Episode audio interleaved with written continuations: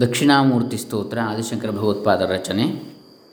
ಅದರಲ್ಲಿ ಇವತ್ತು ಎಂಟನೆಯ ಶ್ಲೋಕ, ಅದರ ಶ್ರೀ ಶ್ರೀ ಸಚ್ಚಿದಾನಂದೇಂದ್ರ ಸರಸ್ವತಿ ಸ್ವಾಮೀಜಿಗಳವರ ವ್ಯಾಖ್ಯಾನ. ಇದು ದಕ್ಷಿಣಾಮೂರ್ತಿ ಸ್ತೋತ್ರ ವ್ಯಾಖ್ಯಾನ ಪ್ರವಚನ ಮಾಲಿಕೆಯ ಮೂವತ್ತ ಒಂದನೆಯ ಕಂತು. ಓಂ ಶ್ರೀ ಗುರುಭ್ಯೋ ನಮಃ. ಹರಿ ಓಂ. ಶ್ರೀ ಗಣೇಶಾಯ ನಮಃ. ಡಾಕ್ಟರ್ ಕೃಷ್ಣಮೂರ್ತಿ ಶಾಸ್ತ್ರಿ, ದಂಬೆ, ಪುಣಚ, ಬಂಟ್ವಾಳ ತಾಲೂಕು ದಕ್ಷಿಣ ಕನ್ನಡ ಜಿಲ್ಲೆ ಕರ್ನಾಟಕ, ಭಾರತ. ಈ ಎಂಟನೇ ಶ್ಲೋಕದ ಸಾರ ಶ್ರೀ ಶ್ರೀ ಸಚ್ಚಿದಾನಂದೇಂದ್ರ ಸರಸ್ವತಿ ಸ್ವಾಮಿಗಳವರು ಹೊಳೆ, ಹೊಳೆನರಸಪುರ ಅವರ ಪ್ರಕಾರ, ಜಗತ್ತಿನಲ್ಲಿ ದೃಶ್ಯಗಳಿಗಿರುವ ಮಿಥ್ಯಾ ಸಂಬಂಧ. ಅದನ್ನು ಹೇಳುತ್ತದೆ ಅಂತ ಈ ಶ್ಲೋಕ. ವಿಶ್ವಂ ಪಶ್ಯತಿ ಕಾರ್ಯಕಾರಣತಯ ಸ್ವಸ್ವಾಮಿ ಸಂಬಂಧತಃ ಶಿಷ್ಯಾಚಾರ್ಯತಯಾ ತಥೈವ ಪಿತೃಪುತ್ರಾಧ್ಯಾತ್ಮನಾ ಭೇದತಃ. ಸ್ವಪ್ನೆ ಜಾಗ್ರತಿ ವಾಯ ಏಷ ಪುರುಷೋ ಮಾಯಾ ಪರಿಭ್ರಾಮಿತಸ್ತಸ್ಮೈ. ಶ್ರೀ ಗುರುಮೂರ್ತಯೇ ನಮೈದಂ ಶ್ರೀ ದಕ್ಷಿಣಾಮೂರ್ತಯೇ ಕಾರ್ಯಕಾರಣ ಸಂಬಂಧವುಳ್ಳದ್ದು ನಾನು ನನ್ನದೆಂಬ ಸಂಬಂಧವುಳ್ಳದ್ದು ಶಿಷ್ಯ ಆಚಾರ್ಯ ಎಂಬ ಸಂಬಂಧವುಳ್ಳದ್ದು ಹೀಗೆ ಕನಸಿನಲ್ಲಾಗಲಿ ಎಚ್ಚರದಲ್ಲಾಗಲಿ, ಮಾಯೆಯಿಂದ ಭ್ರಾಂತಿಗೊಳಿಸಲ್ಪಟ್ಟು ಈ ಯಾವ ಪುರುಷನು ವಿಶ್ವವನ್ನು ಭಿನ್ನ ಭಿನ್ನ ಸಂಬಂಧದಿಂದ ಕೂಡಿದ್ದನ್ನಾಗಿ ಕಾಣುತ್ತಿರುವನೋ ಆ ಶ್ರೀ ಗುರುಮೂರ್ತಿಯಾದ ಶ್ರೀ ದಕ್ಷಿಣಾಮೂರ್ತಿಗೆ ಈ ನಮಸ್ಕಾರವು ಎಂದು ಶ್ಲೋಕಾರ್ಥ. ಹಿಂದಿನ ಏಳು ಶ್ಲೋಕಗಳಲ್ಲಿ ಆತ್ಮನು ಒಬ್ಬನೇ ಪರಮಾರ್ಥ ಸತ್ಯ ಸ್ವರೂಪನಾದವನು, ಅವನಲ್ಲಿ ಹುಸಿ ತೋರಿಕೆಯ ಪ್ರಪಂಚವು ಕಲ್ಪಿತವಾಗಿರುತ್ತದೆ, ನಿಜವಾಗಿ ಅವನಿಗಿಂತ ಬೇರೆಯಾಗಿರುವ ಎರಡನೇ ವಸ್ತುವೇ ಇಲ್ಲ.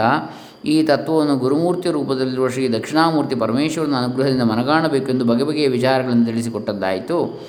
ಈ ತತ್ವವನ್ನು ನಾವು ಮನಗಾಣುವುದಾದರೂ ಹೇಗೆ? ಎಲ್ಲವೂ ಅದ್ವಿತೀಯ ಬ್ರಹ್ಮವೇ ಆದರೆ ಯಾರಿಗೆ ಯಾರಿಂದ ಉಪದೇಶ? ಯಾರು ಅಜ್ಞರು? ಯಾರು ತಜ್ಞರು? ಯಾರಿಗೆ ಬಂಧ? ಯಾರಿಗೆ ಮೋಕ್ಷ? ಎಲ್ಲವೂ ಅದ್ವೈತವಾದ ಆತ್ಮತತ್ವ ಒಂದೇ ಎಂದಾದರೆ ಜಗತ್ತಿನ ವ್ಯವಹಾರವಿಲ್ಲ ಸಾಗುವುದು ಹೇಗೆ? ಅಥವಾ ವ್ಯವಹಾರದಲ್ಲಿ ನಮಗಿರುವ ಅನುಭವಕ್ಕೆ ವಿರುದ್ಧವಾಗಿರುವುದರಿಂದ ಈ ಸಿದ್ಧಾಂತವೇ ಸಟೆ ಎಂದೇಕೆ ಹೇಳಬಾರದು? ಸುಳ್ಳೆಂದು ಯಾಕೆ ಹೇಳಬಾರದು? ಎಂಬುದೇ ಮುಂತಾದ ಶಂಕೆಗಳಿಗೆ ಈಗ ಪರಿಹಾರವನ್ನು ಹೇಳುವುದಕ್ಕೆ ಹೊರಟಿದೆ. ನಮಗೆ ಕಾಣುವ ಈ ವಿಶ್ವವು ವಿಚಿತ್ರವಾಗಿ, ಚಿತ್ರ ವಿಚಿತ್ರವಾಗಿ ಗೊತ್ತಾದ ದೇಶಕಾಲ ನಿಮಿತ್ತಗಳಿಂದಾಗುವ ಕ್ರಿಯಾಕಾರಕ ಫಲಗಳ ಗುಂಪಾಗಿದೆ. ಕಾಲದಲ್ಲಿ ಹೊಸ ಹೊಸದಾದ ರೂಪಗಳನ್ನು ತಳೆಯುತ್ತಿದೆ. ಇಂತಹ ಈ ಪ್ರಪಂಚವು ನಿಜವಲ್ಲವೇ? ಇದರಲ್ಲಿ ಕಾಣಬರುವ ನಾನಾತ್ವವು ಸರಿಯೇ? ಇದು ನಿಜವಾದರೆ ಅದ್ವೈತವೆಂಬುದು ಎಲ್ಲಿಂದ ಬರುತ್ತದೆ ಹೀಗೆಂಬುದು ಜನಸಾಮಾನ್ಯರ ಮನಸ್ಸಿನಲ್ಲಿ ಆಗಾಗ್ಗೆ ಎದ್ದುಕೊಳ್ಳುವ ಶಂಕೆ. ಈ ಶಂಕೆಗೆ ಪರಿಹಾರವನ್ನು ಆಗಲೇ ಹೇಳಿಯೇ ಇದೆಯಾದರೂ ಈಗ ಇನ್ನೊಂದು ದೃಷ್ಟಿಕೋನದಿಂದ ಅದನ್ನೇ ಮತ್ತೆ ಇಲ್ಲಿ ಹೇಳಲಾಗ್ತದೆ. ಸತ್ಯ, ಮಿಥ್ಯೆ ಎಂಬ ಶಾಸ್ತ್ರದ ಮಾತುಗಳ ಅರ್ಥವನ್ನು ಮೊದಲು ನಾವು ಮನಸ್ಸಿನಲ್ಲಿ ಗಟ್ಟಿಯಾಗಿ ನಿಲ್ಲಿಸಿಕೊಳ್ಳಬೇಕು. ಏಕೆಂದರೆ ಅದನ್ನು ಅರಿಯದ್ರಿಂದಲೇ ಈ ಬಗೆ ಬಗೆಯ ಸಂಶಯಗಳು ಮನಸ್ಸಿನಲ್ಲಿ ಮೊಳಕೆಯಾಗುತ್ತಿರುವವು. ವ್ಯವಹಾರದಲ್ಲಿ ಯಾವುದು ಯಾರಿಗೂ ನಿಜವೆಂದು ಯಾವುದು ಎಲ್ಲರಿಗೂ ನಿಜವೆಂದು ತೋರುವುದೋ ಅದನ್ನು ಸತ್ಯವೆಂದು ಕರೆಯುತ್ತೇವೆ. ಮಿಕ್ಕೆಲ್ಲರಿಗೂ ತೋರದೆ ಒಬ್ಬನಿಗೆ ಮಾತ್ರವೇ ಪದಾರ್ಥಗಳು ಕಾಣಿಸಿಕೊಂಡರೆ, ಉದಾಹರಣೆಗೆ ಕನಸಿನಲ್ಲಿ ಒಬ್ಬನಿಗೆ ಮಾತ್ರ ಕೆಲವರು ಮನುಷ್ಯರು, ಪ್ರಾಣಿಗಳು ಗಿಡಮರಗಳು ಅಥವಾ ಜಡವಸ್ತುಗಳು ಕಾಣಿಸಿಕೊಂಡರೆ ಅವನ್ನು ಸತ್ಯವೆನ್ನುವುದಕ್ಕಿಲ್ಲ. ಕನಸಿನಲ್ಲಿ ಕಂಡದ್ದು ಎಚ್ಚರವಾಗುತ್ತಲೂ ತನಗೆ ಮಿಥ್ಯೆ, ಹುಸಿ ಎಂದಾಗಿ ಬಿಡುವುದು ಎಲ್ಲರ ಅನುಭವದಲ್ಲಿಯೂ ಇದೆ. ಇದರಂತೆ ಎಚ್ಚರದಲ್ಲಿಯೇ ದೂರಕ್ಕೆ ಒಂದು ಹಗ್ಗವು ಹಾವಿನಂತೆ ತೋರಿಕೊಂಡರೆ ಒಂದು ಕಪೆ ಚಿಪ್ಪು ತಳಗುಟ್ಟಿ ಬೆಳ್ಳಿ ಎಂಬ ನಂಬಿಕೆಯನ್ನು ಉಂಟು ಮಾಡಿದರೆ ಅಥವಾ ದೂರದಲ್ಲಿರುವ ಮರಳು ಕಾಡಿನಲ್ಲಿ ನೀರಿರುವಂತೆ ತೋರಿಯುವ, ತೋರಿದರೆ, ಮರೀಚಿಕೆ. ಈ ಕಾ, ಆ ಕಾಲಕ್ಕೆ ಇಂತಹ ದೃಶ್ಯಗಳು ನಿಜವೆಂದು ನಮಗೆ ತೋರಿದರೂ ಸ್ವಲ್ಪ ಪರೀಕ್ಷೆ ಮಾಡಿದ ಮೇಲೆ ಅವು ದಿಟವಲ್ಲ ಎಂದು ಸಟೆ ಅಂತೇಳಿ ಗೊತ್ತಾಗ್ತದೆ. ಕನಸಿನಲ್ಲಿ ಕಂಡ ರೂಪ ಈ ಎಚ್ಚರದಲ್ಲಿ ವ್ಯವಹಾರಕ್ಕೆ ಬರುವುದಿಲ್ಲ. ದೂರದಲ್ಲಿ ಬೆಳ್ಳಿ ಎಂದು ಕಂಡುಬಂದ ಕಪ್ಪೆ ಚಿಪ್ಪಿನ ಬೆಳ್ಳಿಯಿಂದ ಯಾವ ಒಡವೆಯನ್ನು ಮಾಡಿಸಿಕೊಳ್ಳುವುದಕ್ಕಾಗುವುದಿಲ್ಲ. ಹೀಗೆ ದೂರದಲ್ಲಿ ಕಂಡುಬಂದ ಬಯಲಿನ ಬಿಸಿಲು ಉದುರೆಯ ನೀರು ಮರೀಚಿಕೆಯ ನೀರು ಕೂಡ ಮರು ಮರೀಚಿಕೆ ಮರುಭೂಮಿ ಬಿಸಿಲು ಕುದುರೆ ನೀರು ಬಾಯಾರಿಕೆಯನ್ನು ಹಿಂಗಿಸುವುದಿಲ್ಲ. ಆದ್ದರಿಂದ ಅವು ಯಾವುವು ಸತ್ಯವಲ್ಲ ಎಂಬುದು ನಮ್ಮೆಲ್ಲರ ತೀರ್ಪು. ಹೀಗೆ ವ್ಯವಹಾರದಲ್ಲಿ ಯಾವ ವಸ್ತುವಿನಿಂದ ಯಾವ ನಿರೀಕ್ಷಿತವಾದ ಅರ್ಥಕ್ರಿಯೆ ಪ್ರಯೋಜನವನ್ನು ಉಂಟು ಮಾಡುವ ಕೆಲಸ ಆಗುವುದಿಲ್ಲವೋ ಅದು ಮಿಥ್ಯೆ, ಹುಸಿ. ಯಾವುದು ಎಂದೆಂದಿಗೂ ಎಲ್ಲರಿಗೂ ಈ ಅರ್ಥ ಕ್ರಿಯೆಯನ್ನು ಉಂಟು ಮಾಡುತ್ತಿರುವುದೋ ಅದು ಸತ್ಯ ಎನ್ನುತ್ತೇವೆ. ಈ ಸತ್ಯತ್ವವನ್ನು ನಿರ್ಧರಿಸುವುದಕ್ಕೆ ನಮಗೆ ಪ್ರತ್ಯಕ್ಷವೇ ಪ್ರಮಾಣ. ದೋಷದಿಂದ ಮಿಥ್ಯಾ ವಸ್ತುವನ್ನೇ ನಾವು ಸತ್ಯವೆಂದು ಭಾವಿಸಿಕೊಂಡರೂ, ಅದನ್ನು ಚೆನ್ನಾಗಿ ಪರೀಕ್ಷಿಸಿದ ಮೇಲೆ ಅರ್ಥಕ್ರಿಯೆಯನ್ನು ಉಂಟು ಮಾಡುವುದಿಲ್ಲವಾದ್ದರಿಂದ ಅದು ಸತ್ಯವಲ್ಲವೆಂದು ನಿಶ್ಚಯವಾಗಿ ಬಿಡುತ್ತದೆ. ಕೈಯನ್ನು ಸುಡದಿರುವ ತೋರಿಕೆಯ ಬೆಂಕಿ ನಿಜವಾದ ಬೆಂಕಿಯಲ್ಲ, ಬಾಯಾರಿಕೆಯನ್ನು ನೀಗಿಸಿದ ನೀರು ನಿಜವಾದ ನೀರಲ್ಲ, ಇತ್ಯಾದಿ. ಹೀಗೆ ವ್ಯವಹಾರದಲ್ಲಿ ಸತ್ಯಮಿಥ್ಯಾ ವಿಭಾಗವನ್ನು ಜನರು ಮಾಡಿಕೊಂಡಿರುವರು. ಆದರೆ ಜಗತ್ತು ಸತ್ಯವೋ ಅಥವಾ ಮಿಥ್ಯೆಯೋ ಎಂಬುದನ್ನು ಹೀಗೆ ನಿರ್ಣಯಿಸಿಕೊಳ್ಳುವುದಕ್ಕೆ ಬರುವಂತಿಲ್ಲವೆಂಬುದು ಸ್ಪಷ್ಟ. ಯಾಕಂದರೆ ನಮಗೆ ಕಾಣುವ ಜಗತ್ತೆಲ್ಲವನ್ನು ಉಂಡೆಯಾಗಿ ಮಾಡಿಟ್ಟರೆ ಅದರೊಳಗೆ ಹೊರಗಿನ ಜನರು, ಪ್ರಾಣಿಗಳು ಸಸ್ಯಗಳು ಜಡವಸ್ತುಗಳು ಮುಂತಾದವುಗಳಲ್ಲದೆ ನಮ್ಮೊಳಗಿನ ಶರೀರ, ಪ್ರಾಣ, ಮನಸ್ಸು, ಬುದ್ಧಿ, ಅಹಂಕಾರ ಎಲ್ಲವೂ ಸೇರಿಬಿಡುವುದರಿಂದ ಈ ಜಗತ್ತು ಸತ್ಯವೆಂದು ಎಲ್ಲರೂ ಒಪ್ಪುತ್ತಾರಾದ್ದರಿಂದ ಸತ್ಯವೆಂದಾಗಲಿ. ಇದು ಅರ್ಥಕ್ರಿಯೆಯನ್ನು ಉಂಟು ಮಾಡುವುದರಿಂದ ಸತ್ಯವೆಂದಾಗಲಿ. ನಿಶ್ಚಯಿಸುವುದು ಸಾಧ್ಯವಿಲ್ಲ. ಯಾಕಂದರೆ ಎಲ್ಲರೂ ಜಗತ್ತಿನಲ್ಲಿ ಸೇರಿ ಹೋಗ್ತಾರೆ. ಹಾಗಾಗಿ ಜಗತ್ತಿನ ಒಳಗೆ ಇರುವವರು ಜಗತ್ತು ಸರಿಯೋ, ಮಿಥ್ಯವೋ, ಸತ್ಯವೋ ಅಂತ ಹೇಗೆ ಹೇಳೋದು ನಮಗಿಂತ ಹೊರಗಿರುವುದನ್ನು ಹೇಳ್ಬೋದು, ಸತ್ಯವೋ, ಮಿಥ್ಯವೋ ಅಂತೇಳಿ ಅರ್ಥಕ್ರಿಯೆಯು ಮತ್ತು ಅದು ಯಾರಿಗೆ ಆಗಬೇಕೋ ಅವರ ಆ ಸ್ವರೂಪವು ಜಗತ್ತಿನಲ್ಲೇ ಸೇರಿಬಿಟ್ಟಿರುತ್ತೆ. ಆದ್ದರಿಂದ ಹಿಂದೆ ಹೇಳಿದ ವ್ಯಾವಹಾರಿಕ ಸತ್ಯದ ಲಕ್ಷಣವನ್ನು ಇಲ್ಲಿ ಉಪಯೋಗಿಸಿಕೊಳ್ಳೋದಕ್ಕೆ ಬರೋದಿಲ್ಲ ನಿಜವಾಗಿಯೂ ಸತ್ಯವಾದದ್ದಕ್ಕೆ ಪರಮಾರ್ಥ ಸತ್ಯ ಅಂತೇಳಿ ಹೆಸರು. ಯಾವುದು ಯಾವ ರೂಪದಲ್ಲಿ ಇರುವುದೆಂದು ಗೊತ್ತಾಗಿರುವುದೋ ಆತನ ರೂಪವನ್ನು ಯಾವಾಗಲೂ ಮಾರ್ಪಡಿಸದೆ ಒಂದೇ ರೂಪದಲ್ಲಿ ಇದ್ದರೆ ಅದು ನಿಜವಾಗಿ ಸತ್ಯವೆಂದು ಹೇಳಬಹುದು. ಭ್ರಾಂತಿಯಲ್ಲಿ ಕಾಣುವ ಹಗ್ಗವು ಹಾವು ಬಯಲ್ದೊರೆಯ ನೀರು, ಕಪ್ಪೆ ಚಿಪ್ಪಿನ ಬೆಳ್ಳಿ, ಇವೆಲ್ಲ ಆಯಾ ಕಾಲಕ್ಕೆ ಹಾಗೆ ತೋರಿದರೂ ಕಾಲಾಂತರದಲ್ಲಿ ಇದು ಹಾವಲ್ಲ, ಹಗ್ಗ, ನೀರಲ್ಲ, ಬರಿಯ, ಮರಳು ನೆಲ, ಬೆಳ್ಳಿಯಲ್ಲ, ಕಪ್ಪೆ ಚಿಪ್ಪೆ ಎಂಬ ರೂಪದಲ್ಲಿ ಮಾರ್ಪಟ್ಟು ಬಿಡುತ್ತದೆ ಅಲ್ವೇ? ಆದ್ದರಿಂದ ಆ ಹಾವು ಮುಂತಾದವು ಬರಿಯ ಹುಸಿ ತೋರಿಕೆ ಅಥವಾ ಅವು ತೋರಿಕೆ ಎಂಬುದಕ್ಕಿಂತಲೂ ಹಾಗೆಂದು ಆ ಕಾಲಕ್ಕೆ ನಾವು ಸುಮ್ಮನೆ ಕಲ್ಪಿಸಿಕೊಂಡೆವೆಂಬುದೇ ಯುಕ್ತವಾದದ್ದು. ಈ ಲಕ್ಷಣವನ್ನು ಜಗತ್ತಿಗೆ ಹೊಂದಿಸಿ ನೋಡಿದರೆ ಜಗತ್ತು ಈಗ ನಮಗೆ ಕಾಣುವ ರೂಪದಲ್ಲಿ ಕನಸಿನಲ್ಲಿ ಇರುವುದಿಲ್ಲ. ಅಥವಾ ಈ ರೂಪದಲ್ಲಿ ಇರುವುದಿಲ್ಲವೆನ್ನುವುದು ಏಕೆ? ಇದು ಆಗ ಇರುವುದೇ ಇಲ್ಲವೆನ್ನುವುದೇ ಯುಕ್ತ. ಕನಸಿನಲ್ಲಿ ಮತ್ತೊಂದು ತೋರಿಕೆ ಜಗತ್ತು ಹಾಗೆ ಕಾಣಿಸಿಕೊಳ್ಳುತ್ತಿರುತ್ತದೆ ಅಲ್ವೇ? ಆದ್ದರಿಂದ ಈ ದೃಷ್ಟಿ ನೋಡಿದಾಗ ಈ ಜಗತ್ತು ಈಗ ತೋರುವ ರೂಪದಿಂದ ಮಿಥ್ಯೆಯೇ ಹುಸಿ ತೋರಿಕೆಯೇ ನಿಜವೆಂಬುದು ನಾವು ಭ್ರಾಂತಿಯಿಂದ ತಿಳಿದುಕೊಂಡಿರುವುದೇ ಎನ್ನಬಹುದಾಗಿದೆ. ಈಗ ಒಂದು ಶಂಕೆ, ಒಬ್ಬ ಮನುಷ್ಯನು ತನ್ನ ಮನೆಯನ್ನು ಬಿಟ್ಟು ಬೇರೊಂದು ಕಡೆಗೆ ಹೋಗಿರುವಾಗ ಊರಿನವರಿಗೆ ಮನೆಯಲ್ಲಿ ಕಾಣಿಸುವುದಿಲ್ಲ. ಅಷ್ಟು ಮಾತ್ರ ಅವನೊಂದು ಮಿಥ್ಯೆ ಅವನು ಇಲ್ಲವೇ ಇಲ್ಲ. ಹುಸಿದವರಿಗೆ ಎನ್ನಬಹುದೇ? ಈ ಶಂಕೆ ಸರಿಯಲ್ಲ. ಯಾಕೆಂದರೆ ಮನೆಯನ್ನು ಬಿಟ್ಟು ಬೇರೊಂದೂರಿಗೆ ಹೋದವನು ಎಲ್ಲಿಯೂ ಇಲ್ಲವೆಂದೇನು ನಾವು ತಿಳಿಯುವ, ತಿಳಿಯುವುದಿಲ್ಲ. ಅವನು ಈಗ ಇಲ್ಲಿಲ್ಲ, ನಾಳೆ ಬರ್ತಾನೆ ಎನ್ನುತ್ತೇವೆ ಅಷ್ಟೇ. ಅದು ಇದರಂತೆ ಕೆಲವು ದಿನ ಇದ್ದು ಆ ಬಳಿಕ ಸತ್ತವನನ್ನು, ಆಗ ಇದ್ದನು, ಈಚೆಗೆ ಸತ್ತನು, ಕೆಲವು ದಿನ ಇದ್ದು ಆ ಬಳಿಕ ಸತ್ತವನು ಸತ್ತವನನ್ನು, ಆಗ ಇದ್ದನು, ಈಚೆಗೆ ಸತ್ತವನು ಎನ್ನುತ್ತೇವೆ. ಅಲ್ವೇ? ಆದ್ದರಿಂದ ಈ ದೃಷ್ಟಾಂತರಗಳನ್ನು ಈ ದೃಷ್ಟಾಂತಗಳನ್ನು ಮಿಥ್ಯೆಗೆ ಕೊಡುವುದಕ್ಕೆ ಬರುವುದಿಲ್ಲ. ನಮಗೆ ಎಚ್ಚರದಲ್ಲಿ ಕಾಣಬರುವ ಈ ಜಗತ್ತು ಕನಸಿನಲ್ಲಿ ಕಾಣುವುದಿಲ್ಲವೆಂಬುದು ಇಷ್ಟೇ ಅಲ್ಲ, ಅದು ಈಗ ಇಲ್ಲಿಲ್ಲ, ಅಲ್ಲಿದೆ, ಅಥವಾ ಅದು ಈಗ ಇಲ್ಲ, ಆಮೇಲೆ ಬರುತ್ತದೆ, ಅಥವಾ ಹಿಂದೆ ಇತ್ತು, ಈಗ ಹಾಳಾಯಿತು ಎಂದೇನು ನಾವು ಎಣಿಸುವುದಿಲ್ಲ. ಅದರ ಅರಿವಾಗಲಿ, ನೆನಪಾಗಲಿ ನಮಗೆ ಆಗ್ಗೆ ಬರುವುದೇ ಇಲ್ಲ. ಆಗ ಅದು ಎಲ್ಲಿಯೋ ಇರುತ್ತದೆ ಎಂದು ಕಲ್ಪಿಸುವುದಾದರೆ, ಕನಸಿನ ಪ್ರಪಂಚವು ಈಗ ಎಲ್ಲಿಯೋ ಇರಬೇಕು ಎಂದು ಕಲ್ಪಿಸುವುದು ಸರಿ ಎಂದಾಗುವುದು ಹಾಗೆಂದು ನಾವು ಯಾರೂ ಭಾವಿಸುವುದಿಲ್ಲ. ಆದ್ದರಿಂದ ಎಚ್ಚರದ ಪ್ರಪಂಚವು ಕನಸಿನಲ್ಲಿ ಎಲ್ಲಿಯೂ ಇಲ್ಲವೇ ಇಲ್ಲ ಎನ್ನುವುದೇ ಯುಕ್ತ. ಈಗ ಯಾರಾದರೂ ಹೀಗೆಂದು ಕೇಳಬಹುದು, ನಮ್ಮ ಕನಸಿನಲ್ಲಿ ನಮಗೆ ಎಚ್ಚರದ ಪ್ರಪಂಚ ಕಾಣಿಸುವುದಿಲ್ಲ ಎಂಬುದು ಸರಿ. ಆದರೆ ಮಿಕ್ಕವರಿಗೆ ಯಾರಿಗೂ ಅದು ಅನುಭವ ಗೋಚರವಾಗುತ್ತಿರುವುದಿಲ್ಲವೇ? ಈ ಶಂಕೆಯೂ ಸರಿಯಲ್ಲ. ಯಾಕೆಂದರೆ ಕನಸನ್ನು ನಾವು ಬಿಟ್ಟು ಬಂದಾಗ ಕನಸಿನಲ್ಲಿದ್ದ ಅನೇಕ ಜನರೊಳಗೆ ಯಾವನಾದರೂ ಒಬ್ಬನು ಈಗ ಅದನ್ನು ಕಾಣುತ್ತಿರಬಹುದು ಎಂದೇನು ನಾವು ಯಾರೂ ಶಂಕಿಸುವುದಿಲ್ಲ. ಹೀಗಿದ್ದರೂ ಎಚ್ಚರದ ಪ್ರಪಂಚದ ವಿಷಯಕ್ಕೆ ಮಾತ್ರ ಹಾಗೆ ನಿಯತಕ್ಕೆ ಶಂಕಿಸಬೇಕು. ಕನಸಿನ ಪ್ರಪಂಚವೆಲ್ಲವೂ ಅದರಲ್ಲಿ ತೋರುವ ಜನರು, ಪ್ರಾಣಿಗಳು ಮುಂತಾದವುಗಳು ಸಹಿತವಾಗಿ ಕನಸಿಗೆ ಕಂಡು ಬಿದ್ದಿರುತ್ತದೆ. ಕನಸು ಹೋದ ಬಳಿಕ ಅದು ಎಲ್ಲಿ ಇರುವುದೇ ಇಲ್ಲ ಎಂದು ನಾವು ಗಟ್ಟಿಯಾಗಿ ನಂಬಿರುವಂತೆಯೇ ಎಚ್ಚರದ ಪ್ರಪಂಚವು ಎಚ್ಚರಕ್ಕೆ ಕಂಡು ಬಿದ್ದಿರುತ್ತದೆ. ಅದು ಕನಸಿನಲ್ಲಿ ಎಲ್ಲಿಯೂ ಇರುವುದಿಲ್ಲ ಎನ್ನುವುದೇ ಯುಕ್ತ.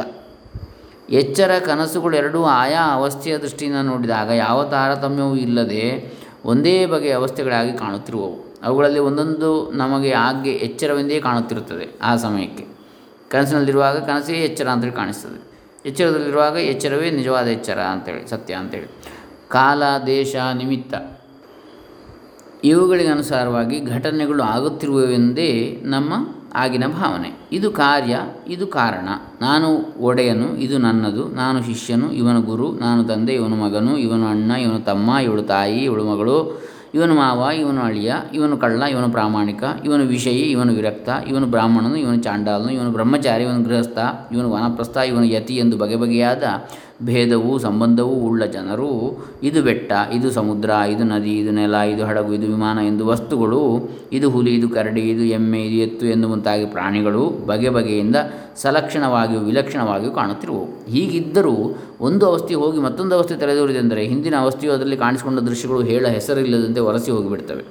ಯಾವುದಾದ್ರೂ ಒಂದು ಕಾಗದದ ಮೇಲೆ ಚಿತ್ರವನ್ನು ಬರೆದು ಅದನ್ನು ಅಳಿಸಿ ಹಾಕಿದ ಮೇಲೂ ಆ ಚಿತ್ರದ ಕಲೆಯು ಒಂದಿಷ್ಟು ಉಳಿದೇ ಇರ್ತದೆ ಪಾತ್ರೆಗಳಲ್ಲಿ ಹಾಕಿದ್ದ ಇಂಗು, ಬೆಳ್ಳುಳ್ಳಿ ಮುಂತಾದ ವಸ್ತುಗಳು ಪಾತ್ರೆಯನ್ನು ಉಜ್ಜಿದ ಮೇಲೂ ಒಂದಿಷ್ಟು ವಾಸನೆ ಉಳಿದುಕೊಂಡಿರುತ್ತದೆ. ಆದರೆ ನಮ್ಮ ಸ್ವರೂಪದಲ್ಲಿ ನಮ್ಮ ಆತ್ಮವನ್ನು ಆಶ್ರಯಿಸಿಕೊಂಡೇ ತೋರಿ ಬರುತ್ತಿದೆ. ಎಚ್ಚರದ ಅಥವಾ ಕನಸಿನ ಪ್ರಮಾತ್ರ ಪ್ರಮಾಣ, ಪ್ರಮೇಯ ಪ್ರಮಿತಿಗಳು. ಅರಿಯುವವನು ಅರಿಯುವುದಕ್ಕೆ ಸಾಧನವಾಗಿರುವ ಜ್ಞಾನ ಸಾಧನ, ಅರಿಯಲ್ಪಡಬೇಕಾಗಿರುವ ವಸ್ತು, ಕೊನೆಗೆ ಉಂಟಾದ ಅರಿವೆಂಬ ಫಲ. ಇವುಗಳೊಳಗೆ ಯಾವುದೊಂದರ ಗಂಧವು ಆತ್ಮನಿಗೆ ಅಂಟಿಕೊಂಡೇ ಇರುವುದಿಲ್ಲವಲ್ಲ? ಎಂಥ ಮಾಯೆ ಇದು? ನಮ್ಮ ಆತ್ಮನಲ್ಲಿ ಯಾವ ಸ್ವರೂಪವಾಗಲಿ ಧರ್ಮವಾಗಲಿ ಇರುವುದಿಲ್ಲ. ನಾವು ಅರಿಯುವವರಲ್ಲ, ಮಾಡುವವರಲ್ಲ, ಅನುಭವಿಸುವವರು ಅಲ್ಲ. ಇಲ್ಲಿ ನಮಗೆ ತೋರುವ ಮನುಷ್ಯರಿಗೂ, ಪ್ರಾಣಿಗಳಿಗೂ, ವಸ್ತುಗಳಿಗೂ ಇರುವ ಕಾರ್ಯಕಾರಣ ಭಾವ, ಪಿತಾ ಪುತ್ರತ್ವ, ಶಿಷ್ಯ ಆಚಾರ್ಯತ್ವ ಮುಂತಾದ ಯಾವುದೊಂದರ ಸೋಂಕು ನಮ್ಮ ಆತ್ಮನಿಗಿರುವುದಿಲ್ಲ. ಆದರೂ ಆಯಾ ಅವಸ್ಥೆಯ ಕಾಲಕ್ಕೆ ನಾವು ನಿಜವಾಗಿ ಆಯಾ ಮನುಷ್ಯರಿಗೂ, ಪ್ರಾಣಿಗಳಿಗೂ, ವಸ್ತುವಿಗೂ ಆಯಾ ಸಂಬಂಧದಿಂದ ಸೇರಿಕೊಂಡಿರುವವೆಂದೇ, ಆಯಾ ದೃಶ್ಯಗಳಿಂದ ನಮಗೆ ಸುಖ ದುಃಖಾದಿಗಳಾಗುವವೆಂದೇ ಆದ್ದರಿಂದ ಅವುಗಳನ್ನು ಪಡೆದುಕೊಳ್ಳಬೇಕು ಅಥವಾ ದೂರವಾಗಿರಿಸಬೇಕು ಎಂದೇ ಗಟ್ಟಿಯಾಗಿ ನಂಬಿರುವೆವು. ಇದೆಂಥ ಮಾಯೆ? ನಿಜ, ಇದೆಲ್ಲ ಮಾಯೆ. ಹೀಗೆಂದು ತಿಳಿಸಿಕೊಡುವುದಕ್ಕೆ ನಮಗೆ ಮತ್ತೊಂದು ಅವಸ್ಥೆಯ ಅನುಭವವೂ ಇದೆ. ಅದೇ ಸುಷುಪ್ತಿ ಅಥವಾ ತನಿ ನಿದ್ರೆ. ಆ ಅವಸ್ಥೆಯಲ್ಲಿ ಯಾವುದೊಂದು ದೃಶ್ಯದ ಅರಿವು ನನ್ನಲ್ಲಿ ಇರುವುದಿಲ್ಲ ನಮ್ಮಲ್ಲಿರುವುದಿಲ್ಲ ನಮ್ಮ ಅರಿವೂ ನಮಗಿರುವುದಿಲ್ಲ. ನಮ್ಮಲ್ಲಿ ಕರ್ತೃತ್ವವಾಗಲಿ, ಭೋಕ್ತೃತ್ವವಾಗಲಿ ಇರುವುದೇ ಇಲ್ಲ. ಆ ಅವಸ್ಥೆಯನ್ನು ಶ್ರುತಿಯು ಹೀಗೆಂದು ಬಣ್ಣಿಸುತ್ತಿರುವುದು. अत्र पिता अपिता भवति माता अमाता लोका अलोका देवा अदेवा वेदा अवेदाः। अत्रस्तेनोऽस्तेनो भवति भ्रूणः भ्रूणः चाण्डालो अचाण्डालो पौल्कसो अपौल्कसः श्रवणोऽश्र श्रवणोऽश्रवणस्तापसो अतापसो अनन्वागतं पुण्येनानन्वागतं। पापेन ತೀರ್ಣೋ ಹಿ ಸದಾ ಸರ್ವಾನ್ ಶೋಕಾನ್ ಹೃದಯಸ್ಯ ಭವತಿ ಬೃಹದಾರಣ್ಯಕ ಉಪನಿಷತ್ತು ನಾಲ್ಕು ಮೂರು ಇಪ್ಪತ್ತೆರಡು. ಅಂದರೆ ಗಾಢ ನಿದ್ದೆಯಲ್ಲಿ ನಾವುಗಳೆಲ್ಲರೂ ಪರಮಾತ್ಮನಲ್ಲಿ ಒಂದಾಗಿ ಬಿಟ್ಟಿರುವೆವು. ಅಲ್ಲಿ ತಂದೆ ತಂದೆಯಾಗಲಿ ಇರುವುದಿಲ್ಲ. ತಂದೆ ತಂದೆಯಾಗಿ ಇರುವುದಿಲ್ಲ. ಯಾಕಂದರೆ ಆಗ ಅವನಿಗೆ ಇವನು ನನ್ನ ಮಗನು ಎಂಬ ಅರಿವಾಗಲಿ, ಆ ಅರಿವಿಗೆ ವಿಷಯವಾಗಿರುವ ಮಗನಾಗಲಿ ಇರುವುದಿಲ್ಲ. ಯಾವ ಕರ್ಮದಿಂದ ಇವನು ಎಚ್ಚರದಲ್ಲಿ ತಂದೆ ಎನಿಸಿದ್ದನೋ ಆ ಕರ್ಮವೂ ಆಗ ಇರುವುದಿಲ್ಲ. ಅದ ಇದರಂತೆ ಮಗನೂ ಮಗನೆನಿಸಿರುವುದಿಲ್ಲ ಪಿತಾ ಪುತ್ರರುಗಳಿಗೆ ಸಂಬಂಧಕ್ಕೆ ಕಾರಣವಾಗಿರುವುದು ಕರ್ಮವಲ್ಲವೇ? ಆಗ ಇವನು ಅದನ್ನು ದಾಟಿರುತ್ತಾನೆ. ಇದರಂತೆ ತಾಯಿ ತಾಯಿ ಆಗಿರುವುದಿಲ್ಲ. ಯಾಕೆಂದರೆ ತಾಯಿತನಕ್ಕೆ ಬೇಕಾದ ಕರ್ಮವೂ ಆಗ ಇರುವುದಿಲ್ಲ. ಕರ್ಮದಿಂದ ಜಯಿಸಬೇಕಾದ ಲೋಕಗಳು ಆಗ ಇರುವುದಿಲ್ಲ. ಗಾಢ ನಿದ್ರೆಯಲ್ಲಿ ಲೋಕಗಳಿಗೂ ಇವುಗಳನ್ನು ಗೆದ್ದುಕೊಂಡವನಿಗೂ ಇರಬೇಕಾದ ಕರ್ಮವೂ ಆಗ ಇರುವುದಿಲ್ಲ. ಇದರಂತೆ ಯಾರಿಗಾಗಿ ಹೋಮಾದಿ ಕರ್ಮಗಳನ್ನು ಮಾಡುವರೋ ಅಂಥ ದೇವತೆಗಳು ಆಗ ಇರುವುದಿಲ್ಲ. ಹೀಗೆ ಇದು ಸಾಧ್ಯವಾದ ಲೋಕ, ಇದು ಸಾಧನವಾದ ಕರ್ಮ ಅಥವಾ ಉಪಾಸನೆ. ಎಂದು ತಿಳಿಸಿಕೊಡುವ ವೇದಗಳು ಆಗ ಇರುವುದಿಲ್ಲ. ಮಂತ್ರಗಳನ್ನು ಉಪಯೋಗಿಸಿ ಅಲ್ಲವೇ ಕರ್ಮವನ್ನು ಮಾಡುವುದು? ಆಗ ಕರ್ಮವೂ ಇಲ್ಲ, ಅವಕಂಗವಾಗಿರುವ ವೇದ ಮಂತ್ರಗಳು ಇಲ್ಲ. ಇವೆಲ್ಲ ಪುಣ್ಯಕರ್ಮಗಳ ಸಂಬಂಧವನ್ನು ಕುರಿತು ಹೇಳಿದ ಮಾತಾಯಿತು. ಪುಣ್ಯಕರ್ಮವನ್ನು ಮಾಡಿದವನಿಗೆ ಈ ಅವಸ್ಥೆಯಲ್ಲಿ ಯಾವ ಕರ್ಮಾಂಗ ಪದಾರ್ಥವೂ ಇರುವುದಿಲ್ಲವೆಂದು ತಿಳಿಸಿದ್ದಾಯಿತು. ಹೀಗೆ ಪಾಪಕರ್ಮವಾಗಲಿ, ಅದಕ್ಕೆ ಅಂಗವಾಗಿರುವ ಪದಾರ್ಥಗಳಾಗಲಿ ಅಲ್ಲಿ ಇರುವುದಿಲ್ಲ. ಸ್ವರ್ಣಾಪಹಾರಿಯಾದ ಕಳ್ಳನೂ ಕೂಡ ಅಲ್ಲಿ ಕಳ್ಳನಾಗಿರುವುದಿಲ್ಲ. ಭ್ರೂಣ ಹತ್ಯೆಯನ್ನು ಮಾಡಿದವನಿಗೂ ಅಲ್ಲಿ ಅದರ ಸಂಬಂಧ ಇರುವುದಿಲ್ಲ. ಗಾಢ ನಿದ್ರೆಯಲ್ಲಿ. ಪುಲ್ಕಸನು ಅಂದರೆ ಶೂದ್ರನಿಂದ ಕ್ಷತ್ರಿಯರಲ್ಲಿ ಹುಟ್ಟಿದ ಜಾತಿಯವನು. ಶೂದ್ರನಿಂದ ಕ್ಷತ್ರಿಯರಲ್ಲಿ ಹುಟ್ಟಿದ. ಅವನು ಆಗ ಪುಲ್ಕಸನಾಗಿ ಉಳಿದಿರುವುದಿಲ್ಲ ಸನ್ಯಾಸಿಯು ಸನ್ಯಾಸಿಯಾಗಿರುವುದಿಲ್ಲ ತಾಪಸನು ತಾಪಸನಾಗಿರುವುದಿಲ್ಲ. ಹೆಚ್ಚು ಹೇಳಿದ್ರಿಂದೇನು ಪುಣ್ಯವೂ ಅವನ ಹಿಂದೆ ಬಂದು ಉಳಿದುಕೊಂಡಿರುವುದಿಲ್ಲ, ಪಾಪವೂ ಬೆನ್ನಟ್ಟಿಕೊಂಡಿರುವುದಿಲ್ಲ, ಹೃದಯದ ಕಾಮಗಳನ್ನೆಲ್ಲ ದಾಟಿರುತ್ತಾನೆ ಎಂದು ಶ್ರುತಿಯಲ್ಲಿ ವಿವರಿಸಿದೆ ಗಾಢ ನಿದ್ದೆಯಲ್ಲಿ. ನಮಗೆ ಕಾಣುತ್ತಿರುವ ಪ್ರಪಂಚವು ಬರಿಯ ಪಿತಾಪುತ್ರಾದಿ ಸಂಬಂಧ ಮಾತ್ರದಿಂದಲೇ ಕೂಡಿಕೊಂಡಿರುವುದಿಲ್ಲ. ಇದು ಕಾರಣ, ಇದು ಕಾರ್ಯ. ಕಾರಣವು ಗೊತ್ತಾಗಿ ಕಾರ್ಯದ ಹಿಂದಿನ ಕಾಲದಲ್ಲಿಯೇ ಇರುತ್ತದೆ.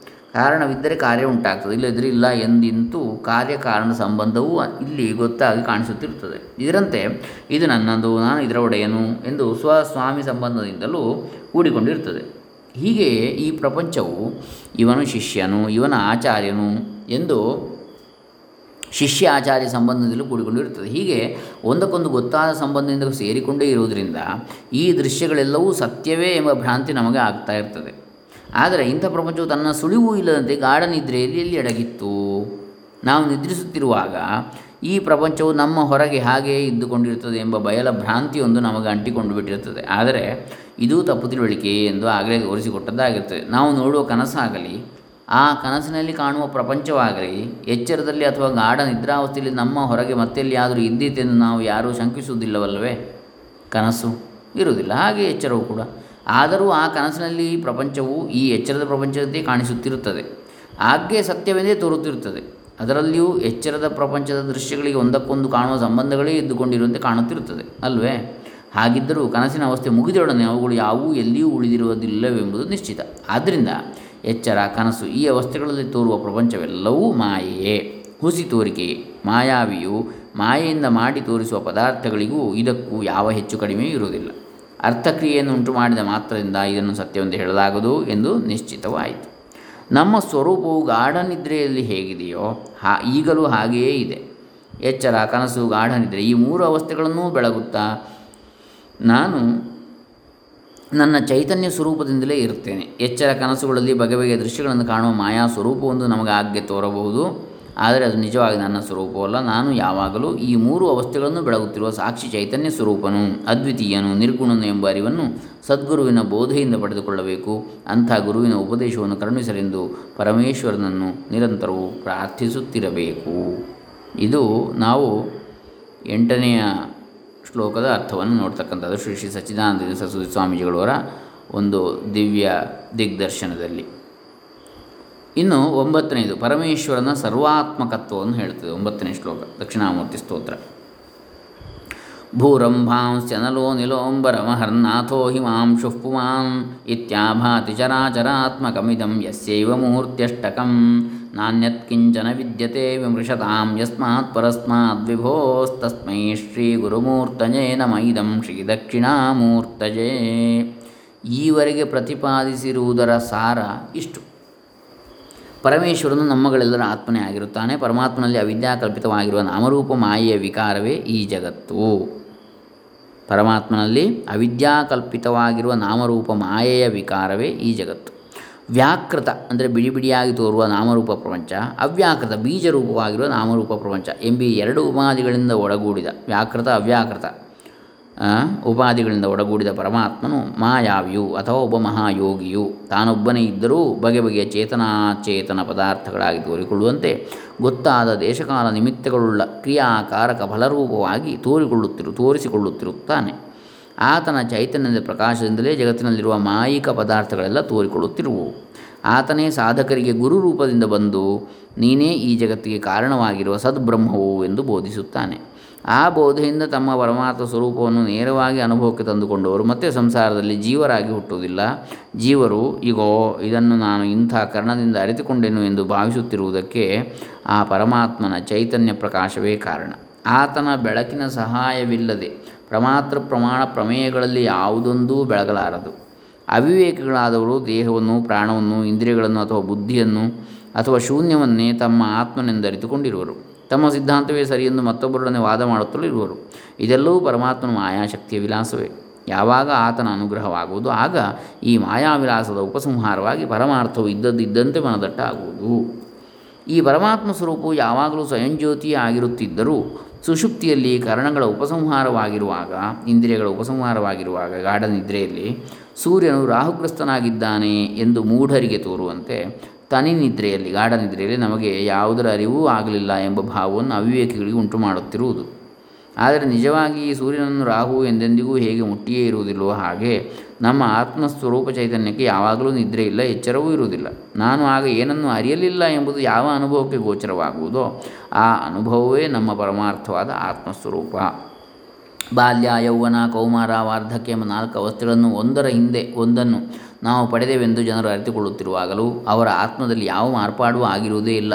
ಶರೀರದಲ್ಲಿರುವ ಬಾಲ್ಯಾದಿ ಧರ್ಮಗಳನ್ನೇ ಅವರು ಎಲ್ಲವನ್ನೂ ಯಾವಾಗಲೂ ಬೆಳಗುತ್ತಿರುವ ಕೂಟಸ್ಥ ಚೈತನ್ಯದಲ್ಲಿ ಹುಟ್ಟು ಹಾಕಿಕೊಳ್ಳುತ್ತಿರುತ್ತಾರೆ ಇದರಂತೆಯೇ ಎಚ್ಚರವಾಗಿದ್ದೇನೆ, ಕನಸು ಕಂಡಿದ್ದೇನು ಅಥವಾ ಗಾಢ ನಿದ್ರೆಯಲ್ಲಿದ್ದೇನು ಎಂದು ಜನರು ವ್ಯವಹರಿಸುತ್ತಿರುವಾಗಲೂ ಆ ಅವಸ್ಥೆಗಳು ಒಂದಿರುವಾಗ ಇನ್ನೆರಡೂ ಇಲ್ಲವೇ ಇಲ್ಲವಾದ್ದರಿಂದಲೂ ಆತ್ಮಸ್ವರೂಪವು ಮಾತ್ರ ಈ ಎಲ್ಲ ಅವಸ್ಥೆಗಳಲ್ಲಿ ಹೊಂದಿಕೊಂಡೇ ಬರುತ್ತದೆ. ಆದ್ದರಿಂದ ಆತ್ಮನ ಕೂಟಸ್ಥ ಚೈತನ್ಯ ಸ್ವರೂಪದಲ್ಲಿ ಯಾವ ಮಾರ್ಪಾಡು ಆಗಿರುವುದಿಲ್ಲ. ಈ ವೃತ್ತಿಗಳೆಲ್ಲ ಮನಸ್ಸಿಗೆ ಸೇರಿರುತ್ತವೆ. ಆದರೂ ವಿಷಯವಾದ ಮನಸ್ಸಿನ ಧರ್ಮಗಳನ್ನು ವಿಷಯಿಯಾದ ಚೈತನ್ಯದ ಮೇಲೆ ಹಾಕಿಕೊಂಡು ಜನರು ಭ್ರಾಂತರಾಗ್ತಾ ಇರ್ತಾರೆ.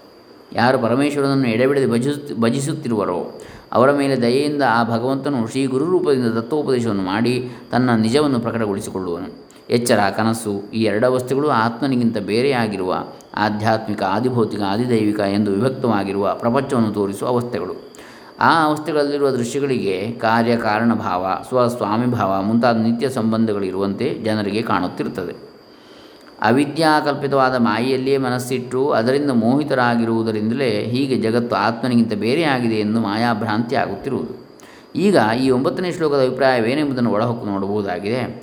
ಹೀಗೆ ಎಚ್ಚರ ಕನಸುಗಳಲ್ಲಿರುವ ದೃಶ್ಯಗಳಿಗೆಲ್ಲ ನಿಜವಾಗಿ ಪರಮೇಶ್ವರನೇ ಸಾರವತ್ತಾಗಿರುತ್ತಾನಾದರೂ ಆ ಆತ್ಮನಲ್ಲಿ ಈ ಮಾಯಾದೃಶ್ಯಗಳ ಧರ್ಮಗಳನ್ನು ಹುಟ್ಟುಗಟ್ಟಿಕೊಳ್ಳುತ್ತಾ ಜನರು, ನಾನು ನನ್ನದು ಎಂದು ವ್ಯವಹರಿಸುತ್ತಾ ಸಂಸಾರದಲ್ಲಿ ತೊಳಲುತ್ತಿರುವರು. ಅವರಿಗೆ ಹೊರಗಿನ ಪದಾರ್ಥಗಳೆಲ್ಲ ಬೇಕಾದವು ಅಥವಾ ಬೇಡವಾದವು ಎಂದು ವಿಭಕ್ತವಾಗಿ ತೋರುತ್ತಿರುವವು. ಇದಕ್ಕೆ ಕಾರಣವೇನೆಂದರೆ, ಹೊರಕ್ಕೆ ತೋರಿಸಿಕೊಳ್ಳುತ್ತಿರುವ ಈ ಮಾಯೆಯೆಲ್ಲ ಸತ್ವ, ರಜಸ್ಸು ತಮಸ್ಸೆಂಬ ಎಂಬ ಮೂರು ಗುಣಗಳ ವಿಲಾಸವೇ ಆಗಿರುತ್ತದೆ. ಇದನ್ನು ನೋಡುತ್ತಿರುವವನ ಅಂತಃಕರಣದಲ್ಲಿಯೂ ಸತ್ವ, ರಜಸ್ಸು, ತಮಸ್ಸು ಎಂಬ ಮೂರು ಗುಣಗಳಿಂದ ಆಗಿರುವ ವಿಕಾರಗಳ ವಾಸನೆಗಳೇ ತುಂಬಿ ತಿಳುಗುತ್ತಿರುವವು ಸತ್ವದಿಂದ ಜ್ಞಾನ, ರಜಸ್ಸಿನಿಂದ ಕಾಮಕರ್ಮ ಲೋಭಗಳು, ತಮಸ್ಸಿನಿಂದ ಮೋಹ ಹೀಗೆ ಅಂತಃಕರಣದಲ್ಲಿ ವಿಕಾರಗಳು ಆಗುತ್ತಲೇ ಇರುವವು. ಆ ವಿಕಾರಗಳು ತಮಗೆ ಬೇಕಾದವು ಅಥವಾ ಬೇಡದವು ಎಂದು ಅಭಿನಿವೇಶವಿದ್ದುಕೊಂಡಿರುವುದರಿಂದಲೇ ಜನಗಳು ಇದು ನನಗೆ ಬೇಕಾದ್ದು, ಇದು ಬೇಡವಾದ ಎನ್ನುತ್ತಾ ಬೇಕಾದದ್ದನ್ನು ಸಂಪಾದಿಸಿಕೊಳ್ಳುವುದಕ್ಕೂ ಬೇಡವಾದ್ದನ್ನು ತಪ್ಪಿಸಿಕೊಳ್ಳುವುದಕ್ಕೂ ಪ್ರಯತ್ನಿಸ್ತಾ ಇರುವರು. ಅದೇ ರಾಗದ್ವೇಷ ಅಂತೇಳಿ. ಇದೇ ಸಂಸಾರವು. ಆದರೆ ಪರಮಾತ್ಮನ ಸ್ವರೂಪವೇ ನಮ್ಮ ನಿಜವಾದ ಆತ್ಮನು. ಆ ಆತ್ಮನಲ್ಲಿ ಈ ಮೂರು ಗುಣಗಳಿಂದ ಯಾವ ವಿಕಾರವೂ ಎಂದಿಗೂ ಆಗುವಂತೆ ಇಲ್ಲ. ಈ ಗುಟ್ಟನ್ನು ತಿಳಿದುಕೊಂಡವರು ಈ ಮಾಯೆಗೆ ಸಿಕ್ಕಿಬಿದ್ದು ವ್ಯಥೆ ಪಡುವ ಕಾರಣವಿರುವುದಿಲ್ಲ. ಈ ಜ್ಞಾನವು ಜನರಿಗೆ ಉಂಟಾಗುವುದಾದರೂ ಹೇಗೆ? ಅದು ಉಂಟಾದ ಮೇಲಲ್ಲವೇ ಮಾಯೆಯನ್ನು ದಾಟುವ ಮಾತು? ಎಂದು ಯಾರಾದರೂ ಕೇಳಬಹುದು. ಅದಕ್ಕೆ ಉತ್ತರವೇನೆಂದರೆ, ನಿಜವಾಗಿ ಮಾಯೆ ಎಂಬುದು ಬೇರೆ ಆಗಿರುವುದೇ ಇಲ್ಲ. ಈ ಸಚರಾಚರ ಜಗತ್ತೆಲ್ಲವೂ ಆ ಪರಮಾತ್ಮನ ವಿಭೂತಿಯೇ. ಯಾರಿಗೆ ತಮ್ಮ ತಮ್ಮ ಶರೀರೇಂದ್ರಿಯ ಸಂಘಾತದಲ್ಲಿ, ಸಮೂಹದಲ್ಲಿ ನಾನೆಂಬ ಬುದ್ಧಿಯು ಅದಕ್ಕೆ ಸೇರಿದ ಪತ್ನಿ ಪುತ್ರಾದಿಗಳಲ್ಲಿ ನನ್ನದು ಎಂಬ ಬುದ್ಧಿಯು ಬಲವಾಗಿದ್ದುಕೊಂಡಿರುವವೋ, ಅವರಿಗೆ ಮಾತ್ರವೇ ಈ ತ್ರಿಗುಣಾತ್ಮಕವಾದ ಮಾಯೆ ತಾನೇ ಸ್ವತಂತ್ರವಾಗಿರುವಂತೆ ಕಾಣಿಸಿಕೊಳ್ಳುತ್ತಿರುತ್ತದೆ.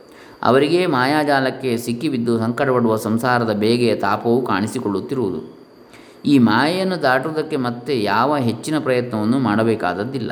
ಈವರೆಗೆ ಈ ಸ್ತೋತ್ರದಲ್ಲಿ ಹೇಳಿರುವ ವಿಷಯಗಳ ಮರ್ಮವನ್ನು ಗುರು ಸೇವೆಯಿಂದ ತಿಳಿದುಕೊಂಡು ಪರಮೇಶ್ವರನ ಜ್ಞಾನವನ್ನು ಸಂಪಾದಿಸಿಕೊಂಡರೆ ಸಾಕು. ಸೂರ್ಯೋದಯವಾದ ಕೂಡಲೇ ಮಂಜಿನ ಕಾವಳವು ಕಣ್ಮರೆಯಾಗುವಂತೆ ಅದು ಮಾಯವಾಗಿ ಬಿಡುತ್ತದೆ. ಪರಮಾತ್ಮನೊಬ್ಬನೇ ಪರಮಾರ್ಥವಾಗಿ ಎಂದೆಂದಿಗೂ ಇರುವವನು ಎಂಬ ನಿಜವಾದ ಜ್ಞಾನವು ಮನದಲ್ಲಿ ಮಿಂಚಿ ಬಿಡುತ್ತದೆ. ಈ ಜ್ಞಾನವು ಬರುವುದಕ್ಕೆ ನಿತ್ಯಾನಿತ್ಯ ವಿವೇಕ ಇಹಪರ ಲೋಕಗಳಲ್ಲಿ ಸಿಕ್ಕಬಹುದಾದ ಫಲಗಳನ್ನು ಭೋಗಿಸುವ ಆಸೆಯನ್ನು ತೊರೆಯುವುದು ಶ್ರಮ ದಮಾದಿಗಳನ್ನು ಅಳವಡಿಸಿಕೊಳ್ಳುವುದು, ನನಗೆ ಈ ಬಂಧನವು ಹೇಗಾದರೂ ಹೋಗಲೇಬೇಕೆಂಬ ಹೆಚ್ಚಿನ ಹಂಬಲ, ಮುಮುಕ್ಷತ್ವ. ಮೋಕ್ಷಾಕಾಂಕ್ಷೆ. ಈ ನಾಲ್ಕು ಸಾಧನ ಸಂಪತ್ತುಗಳು ಮಾತ್ರ ಅತ್ಯವಶ್ಯ. ಈ ಸಾಧನೆಗಳಿಂದ ಒಡಗೂಡಿರುವ ಅಧಿಕಾರಿಯು ಸದ್ಗುರುವನ್ನು ಸೇರಿದರೆ ಆತನ ಉಪದೇಶದಿಂದ ಅವಶ್ಯವಾಗಿ ಜ್ಞಾನವು ಲಭಿಸುವುದು. ಸದ್ಗುರುವೆಂದರೆ ಪರಮೇಶ್ವರನಿಗಿಂತ ಬೇರೆ ಎಂದು ತಿಳಿಯಬಾರದು. ಸಾಕ್ಷಾತ್ ದಕ್ಷಿಣಾಮೂರ್ತಿಯಾದ ಪರಶಿವನೇ ಆತನು. ಎಂಬ ಹೆಚ್ಚಿನ ಭಕ್ತಿಯೂ ಅತ್ಯವಶ್ಯ. ಹೀಗಾದರೆ ಆ ಪರಮೇಶ್ವರನ ದಯೆಯಿಂದಲೇ ಜ್ಞಾನವು ಲಭಿಸುತ್ತದೆ. ಇಂಥ ಉತ್ತಮವಾದ ಸಾಧನ ಸಂಪತ್ತು ಇಲ್ಲದವರು ಏನು ಮಾಡಬೇಕು ಎಂದರೆ ಅದಕ್ಕೆ ಉತ್ತರವು ಈ ಶ್ಲೋಕದಲ್ಲಿದೆ. ಈ ಇಡೀ ಜಗತ್ತೇ ಆ ಪರಮೇಶ್ವರನ ಬಹಿರೂಪವು ಎಂಬ ದೃಢವಾದ ಭಾವನೆಯಿಂದ ಆ ಭಗವಂತನನ್ನು ಸೇವಿಸಬೇಕು. ಪೃಥ್ವಿ, ಅಪ್ಪು, ತೇಜಸ್ಸು, ವಾಯು, ಆಕಾಶ, ಈ ಪಂಚಮಹಾಭೂತಗಳು ಸೂರ್ಯಚಂದ್ರರು ಈ ಒಟ್ಟಿಗೆ ಅಭಿಮಾನಿಯಾದ ವಿರಾಟ್ ಪುರುಷ. ಈ ಸಮೂಹಕ್ಕೆ ಅಭಿಮಾನಿಯಾದ ವಿರಾಟ್ ಪುರುಷ. ಇವು ಎಂಟು ಆ ಪರಮಾತ್ಮನ ಮೂರ್ತಿಗಳೇ ಎಂದು ಅಷ್ಟಮೂರ್ತಿಗಳು ಅಂಥೇಳಿ ದೃಢ ವಿಶ್ವಾಸದಿಂದ ಚಿಂತನೆ ಮಾಡೋದಕ್ಕೆ ಮೊದಲು ಮಾಡಬೇಕು. ಪಂಚಮಹಾಭೂತಗಳು ಸೂರ್ಯಚಂದ್ರರು ಮತ್ತು ವಿರಾಟ ಪುರುಷ, ಹಾಗೆ ಎಂಟು. ಅಷ್ಟಮೂರ್ತಿ ಸ್ವರೂಪ ಅಂಥೇಳಿ ಪರಮೇಶ್ವರನ. ಈ ಭೂತಗಳ ಕಾರ್ಯವು ಸೂರ್ಯಚಂದ್ರರ ಅನುಗ್ರಹವು ನಮ್ಮ ನಮ್ಮ ಶರೀರದಲ್ಲಿಯೂ ಇರುತ್ತದೆ. ಹೊರಗಿನ ಬ್ರಹ್ಮಾಂಡಕ್ಕೆ ಅಭಿಮಾನಿಯಾದ ವಿರಾಟ್ ಪುರುಷನಂತೆಯೇ ನಮ್ಮ ಜೀವಾತ್ಮ ರೂಪವು ಈ ಶರೀರದಲ್ಲಿ ಇದ್ದುಕೊಂಡಿರುತ್ತದೆ. ಆದ್ದರಿಂದ ಜಗತ್ತಿನಲ್ಲಿರುವುದೆಲ್ಲ ಆ ಪರಮೇಶ್ವರನ ಅಷ್ಟಮೂರ್ತಿಗಳೆಂದು ಶ್ರದ್ಧಾಭಕ್ತಿಗಳನ್ನು ಉಪಾಸನೆ ಮಾಡುತ್ತಿರುವವರಿಗೆ ಮಾಯೆಯ ಕಾಟ ಇರುವುದಿಲ್ಲ. ಈ ಜಗತ್ತಿನಲ್ಲಿರುವ ವಸ್ತುಗಳು ಕೆಲವು ನಮಗೆ ಬೇಕಾದವು ಮತ್ತು ಕೆಲವು ಬೇಡವಾದವು ಎಂಬ ಭಾವನೆಯಿಂದಲೇ ನಮಗೆ ನಾನು ನನ್ನದೆಂಬ ತಪ್ಪು ತಿಳುವಳಿಕೆ ಉಂಟಾಗಿರ್ತದೆ. ಈ ಜಗತ್ತೆಲ್ಲವೂ ಆ ಪರಮೇಶ್ವರನ ವಿಭೂತಿಯೇ. ಇವೆಲ್ಲಕ್ಕೂ ಆತ್ಮನಾಗಿ ಆ ಪರಮಾತ್ಮನಿರ್ತಾನೆ ಆದರೆ ನಮ್ಮ ಎಲ್ಲರ ಆತ್ಮನು ಎಂಬ ಭಾವನೆ ಗಟ್ಟಿಕೊಳ್ಳುತ್ತಾ ಬಂದಂತೆಲ್ಲ ನಮಗೆ ಧೈರ್ಯ ಉಂಟಾಗ್ತದೆ. ಪರಮೇಶ್ವರನನ್ನು ಶರಣ ಹೋಗಿದ್ದೇನೆ. ನನಗೆಲ್ಲಿಯ ಮಾಯೆಯ ಮೋಹ? ಮಾಯೆ ಎಂಬುದು ಆ ಪರಮೇಶ್ವರನ ಪ್ರಕೃತಿ. ಆ ಪರಮೇಶ್ವರನೇ ಇದನ್ನು ತನ್ನ ಸ್ವಾಧೀನದಲ್ಲಿಟ್ಟುಕೊಂಡಿರುವ ಮಹಾಮಾಯಾವಿ. ಆದ್ದರಿಂದ ಆತನನ್ನೇ ಶರಣು ಹೊಕ್ಕಿರುವ ನಮ್ಮಂಥವರಿಗೆ ಈ ಸಂಸಾರ ಮಾಯೆಯ ಉಪಟಳು ಎಂದಿಗೂ ಇರಲಾರದು ಎಂದು ದೃಢವಾಗಿ ನಂಬಬೇಕು. ಈ ಉಪಾಸನೆಯನ್ನು ಮಾಡುತ್ತಿರುವಾಗ ಯಾವುದಾದರೂ ಒಂದು ದೃಶ್ಯದಲ್ಲಿ ಇದು ಚೇತನವಾದ ಅಥವಾ ಅಚೇತನವಾದ ಸ್ವತಂತ್ರ ಪದಾರ್ಥ ಎಂಬ ಭಾವವು ಯಾವಾಗಲಾದರೂ ಪಾಪ ಸಂಸ್ಕಾರದಿಂದ ಬರುವುದಾದರೆ ಕೂಡಲೇ ಅದನ್ನು ಹಿಂತಳ್ಳಿ ಛೇ ಪಂಚಭೂತಗಳ ವಿಕಾರವಲ್ಲದ ಈ ಜಗತ್ತಿನಲ್ಲಿ ಮತ್ತೆ ಏನಿದೆ ಆ ಪಂಚಭೂತಗಳೆಲ್ಲ ಆ ಪರಮೇಶ್ವರನ ಮೂರ್ತಿಯಲ್ಲವೇ? ಆತನಿಗಿಂತ ಬೇರೆಯಾದ ಇರೋ ಯುವಕ್ಕೆ ಎಲ್ಲಿ ಬಂತು? ಆಕಾಶದಲ್ಲಿ ಹೊಳೆಯುತ್ತಿರುವ ಸೂರ್ಯಚಂದ್ರ ನಕ್ಷತ್ರಗಳು, ಮುಂತಾದ ಜ್ಯೋತಿಗಳು ಸ್ವಯಂ ಜ್ಯೋತಿಯಾದ ಆ ಪರಮೇಶ್ವರನ ಮೂರ್ತಿಗಳೇ. ನನ್ನ ಶರೀರವಾದರೂ ಏನು? ಅದು ಪಂಚಭೂತಗಳ ವಿಕಾರವಲ್ಲವೇ? ಇದರೊಳಗೆ ಕೆಲಸ ಮಾಡುವಂತೆ ತೋರುವ ಪ್ರಾಣವೂ ವಾಯು ವಿಶೇಷವಲ್ಲವೇ? ಮನೋಬುದ್ಧಿ ಅಹಂಕಾರಗಳಾದರೂ ಆತನ ಅನುಗ್ರಹವಲ್ಲವೇ? ಇನ್ನು ನನ್ನ ಆತ್ಮನೆಂಬುದಾದರೂ ಏನು? ಸರ್ವ ಪ್ರಾಣಿಗಳೊಳಗೂ ಇರುವ ಆತ್ಮನೆಂಬುದು ಆತನ ವಿಭೂತಿಯಲ್ಲದೆ ಮತ್ತೇನು? ಎಂದು ಮತ್ತೆ ಮತ್ತೆ ಮನಸ್ಸಿನಲ್ಲಿ ಹೊರಳಾಡಿಸಬೇಕು ಆಗ ಎಲ್ಲೆಲ್ಲಿಯೂ ವ್ಯಾಪಿಸಿಕೊಂಡಿರುವ ಆ ಅಷ್ಟಮೂರ್ತಿಗಿಂತ ಬೇರೆಯಾಗಿ ಚರಾಚರ ಜಗತ್ತೆಂಬುದು ಇಲ್ಲವೇ ಇಲ್ಲ ಎಂಬ ದೃಢ ಭಾವನೆ ಬೇರೂರಿಕೊಂಡು ಬಿಟ್ಟುತ್ತದೆ, ಬಿಡುತ್ತದೆ. ಈ ಭಾವನೆಯೇ ಆ ಪರಮಶಿವನ ತತ್ವದ ಸಾಕ್ಷಾತ್ಕಾರಕ್ಕೆ ದ್ವಾರವಾಗಿ ಪರಿಣಮಿಸಿಬಿಡುತ್ತದೆ ಅಂತೇಳಿ ಶ್ರೀ ಶ್ರೀ ಸಚ್ಚಿದಾನಂದ ಸರಸ್ವತಿ ಸ್ವಾಮೀಜಿಗಳವರು ಹೊಳೆ ನರಸೀಪುರ, ಇವರು ಅನುಗ್ರಹ ಸಂದೇಶವನ್ನು ಮಾಡ್ತಾರೆ. ಮುಂದೆ ಕೊನೆಯದು ಹತ್ತನೆಯದು, ದಕ್ಷಿಣಾಮೂರ್ತಿ ಸ್ತೋತ್ರ, ಆದಿಶಂಕರ ಭಗವತ್ಪಾದರ ಸ್ತೋ ಅವರಿಂದ ರಚಿತವಾದದ್ದು ಸರ್ವಾತ್ಮ ಭಾವವನ್ನು ಹೇಳ್ತಕ್ಕಂಥದ್ದು. ಸರ್ವಾತ್ಮತ್ವಮಿತಿ ಸ್ಫುಟೀಕೃತಮಿದಂ ಯಸ್ಮಾದಮುಷ್ಮಿಂಸ್ತವೇ ತೇನಾಸ್ಯ ಶ್ರವಣಾತ್ ತದರ್ಥಮನನಾತ್ ಧ್ಯಾನಾಚ್ಚ ಸಂಕೀರ್ತನಾತ್ ಈಶ್ವರತ್ವಂ ಸ್ವತಃ ಸಿದ್ಧೇತ್ ತತ್ಪುನರಷ್ಟಧಾ ಪರಿಣತಂ ಚೈಶ್ವರ್ಯಮವ್ಯಾಹತಂ. ಸಿದ್ಧೇತತ್ ಪುನರಷ್ಟಧಾ ಪರಿಣತಂ ಚೈಶ್ವರ್ಯಮವ್ಯಾಹತಂ. ಸ್ತೋತ್ರದ ಅರ್ಥವನ್ನು ಅನುಭವಕ್ಕೆ ತಂದುಕೊಂಡವನಿಗೆ ಆಗುವ ಫಲವನ್ನು ಇಲ್ಲಿ ಹೇಳಿರ್ತದೆ. ಈ ಸ್ತೋತ್ರದಲ್ಲಿ ಸರ್ವಾತ್ಮಕತ್ವವನ್ನು ಹೀಗೆ ಸ್ಫುಟಗೊಳಿಸಲಾಗಿರುತ್ತದೆ ಅಷ್ಟೇ. ಆದ್ದರಿಂದ ಇದನ್ನು ಶ್ರವಣ ಮಾಡಿ, ಇದನ್ನು, ಇದರ ಅರ್ಥವನ್ನು ಮನನ ಮಾಡಿಕೊಂಡು ಅದನ್ನೇ ಧ್ಯಾನ ಮಾಡುತ್ತಾ ಸಂಕೀರ್ತನೆ ಮಾಡೋದರಿಂದ ಸರ್ವಾತ್ಮತ್ವ ಎಂಬ ಮಹಾವಿಭೂತಿಯಿಂದ ಒಡಗೂಡಿ, ಒಡಗೂಡಿರತಕ್ಕಂತಹ ಈಶ್ವರತ್ವವು ಉಂಟಾಗ್ತದೆ. ಎಂಟು ಬಗೆಯಾಗಿ ಪರಿಣಮಿಸುವ ಯಾವ ಅಡ್ಡಿಯೂ ಇಲ್ಲದ ಐಶ್ವರ್ಯವು ತಾನೇ ಸಿದ್ಧಿಸುವುದು ಎಂಬುದು ಶ್ಲೋಕದ ಅಕ್ಷರಾರ್ಥ. ಪರಮಾತ್ಮನೇ ಪರಮಾರ್ಥ ತತ್ವವು, ಅವನಿಗಿಂತ ಬೇರೆಯಾಗಿರುವುದು ಯಾ, ಮತ್ತು ಯಾವುದೂ ಇರುವುದೇ ಇಲ್ಲ, ಈ ಜಗತ್ತೆಲ್ಲವೂ ಆತನ ಮಹಿಮೆಯೇ ಎಂಬುದು ಈ ಸ್ತೋತ್ರದ ಒಟ್ಟರ್ಥವಷ್ಟೇ. ಈ ಅರ್ಥವನ್ನು ಅರಿತುಕೊಂಡ ಪ್ರತಿಯೊಬ್ಬನಿಗೂ ನನ್ನ ಆತ್ಮನು ಆ ಪರಮಾತ್ಮನೇ ಎಂಬ ಅನುಭವ ಉಂಟಾಗಿಬಿಡುತ್ತದೆ. ಆದ್ದರಿಂದ ಅವನಿಗೆ ಬೇಕಾದ ಪುರುಷಾರ್ಥವು ಮತ್ತೆ ಯಾವುದು ಉಳಿಯುವುದಿಲ್ಲವೆಂಬುದು ಸ್ಪಷ್ಟವಾಗಿದೆ. ಯಾಕೆ? ನಮ್ಮ ಪುರುಷಾರ್ಥ ಏನು? ಪರಮಾತ್ಮನನ್ನು ಕಾಣುವಂಥದ್ದು. ಸಮಸ್ತ ಪುರುಷಾರ್ಥರು ಪರಮಾತ್ಮನಲ್ಲಿ ಇದೆ, ನೆಲೆಗೊಂಡಿದೆ. ಆ ಪರಮಾತ್ಮನೇ ನನ್ನೊಳಗೆ, ನಮ್ಮ ಈ ಶರೀರದೊಳಗೆ ಇದ್ದಾನೆ. ಅದೇ ನಾನು ಅಂಥೇಳಿ ಯಾವಾಗ ಜ್ಞಾನ ಅನುಭವ ಉಂಟಾಗಿಬಿಡ್ತದೋ ಆಮೇಲೆ ಅವನಿಗೆ ಬೇಕಾದ ಪುರುಷಾರ್ಥ ಅಂತ ಮತ್ತೆ ಯಾವುದು ಉಳಿಯುವುದಿಲ್ಲ. ಆದರೆ ಈ ಸ್ತೋತ್ರವನ್ನು ಸುಮ್ಮನೆ ಓದಿದ ಮಾತ್ರದಿಂದ ಇಂತಹ ಅನುಭವ ಬರಲಾರದೆಂಬುದನ್ನು ಹೇಳಬೇಕಾದದ್ದೇ ಇಲ್ಲ. ಅದಕ್ಕಾಗಿ ಏನು ಮಾಡಬೇಕೆಂಬುದನ್ನು ಇಲ್ಲಿ ತಿಳಿಸಿಕೊಟ್ಟಿರ್ತದೆ. ಈ ಸ್ತೋತ್ರದ ಅಭಿಪ್ರಾಯವನ್ನು ಸದ್ಗುರುವಿನ ಮುಖದಿಂದ ಶ್ರವಣ ಮಾಡಬೇಕು. ಅಧಿಕಾರಿಯಾದ ಸಾಧಕನು ಸದ್ಗುರುವಿನ ಬಳಿಗೆ ವಿನಯದಿಂದ ಹೋಗಿ ಆತನನ್ನು ತತ್ವದ ವಿಷಯವಾಗಿ ಸಮಯವರಿತು ಪ್ರಶ್ನಿಸಬೇಕು.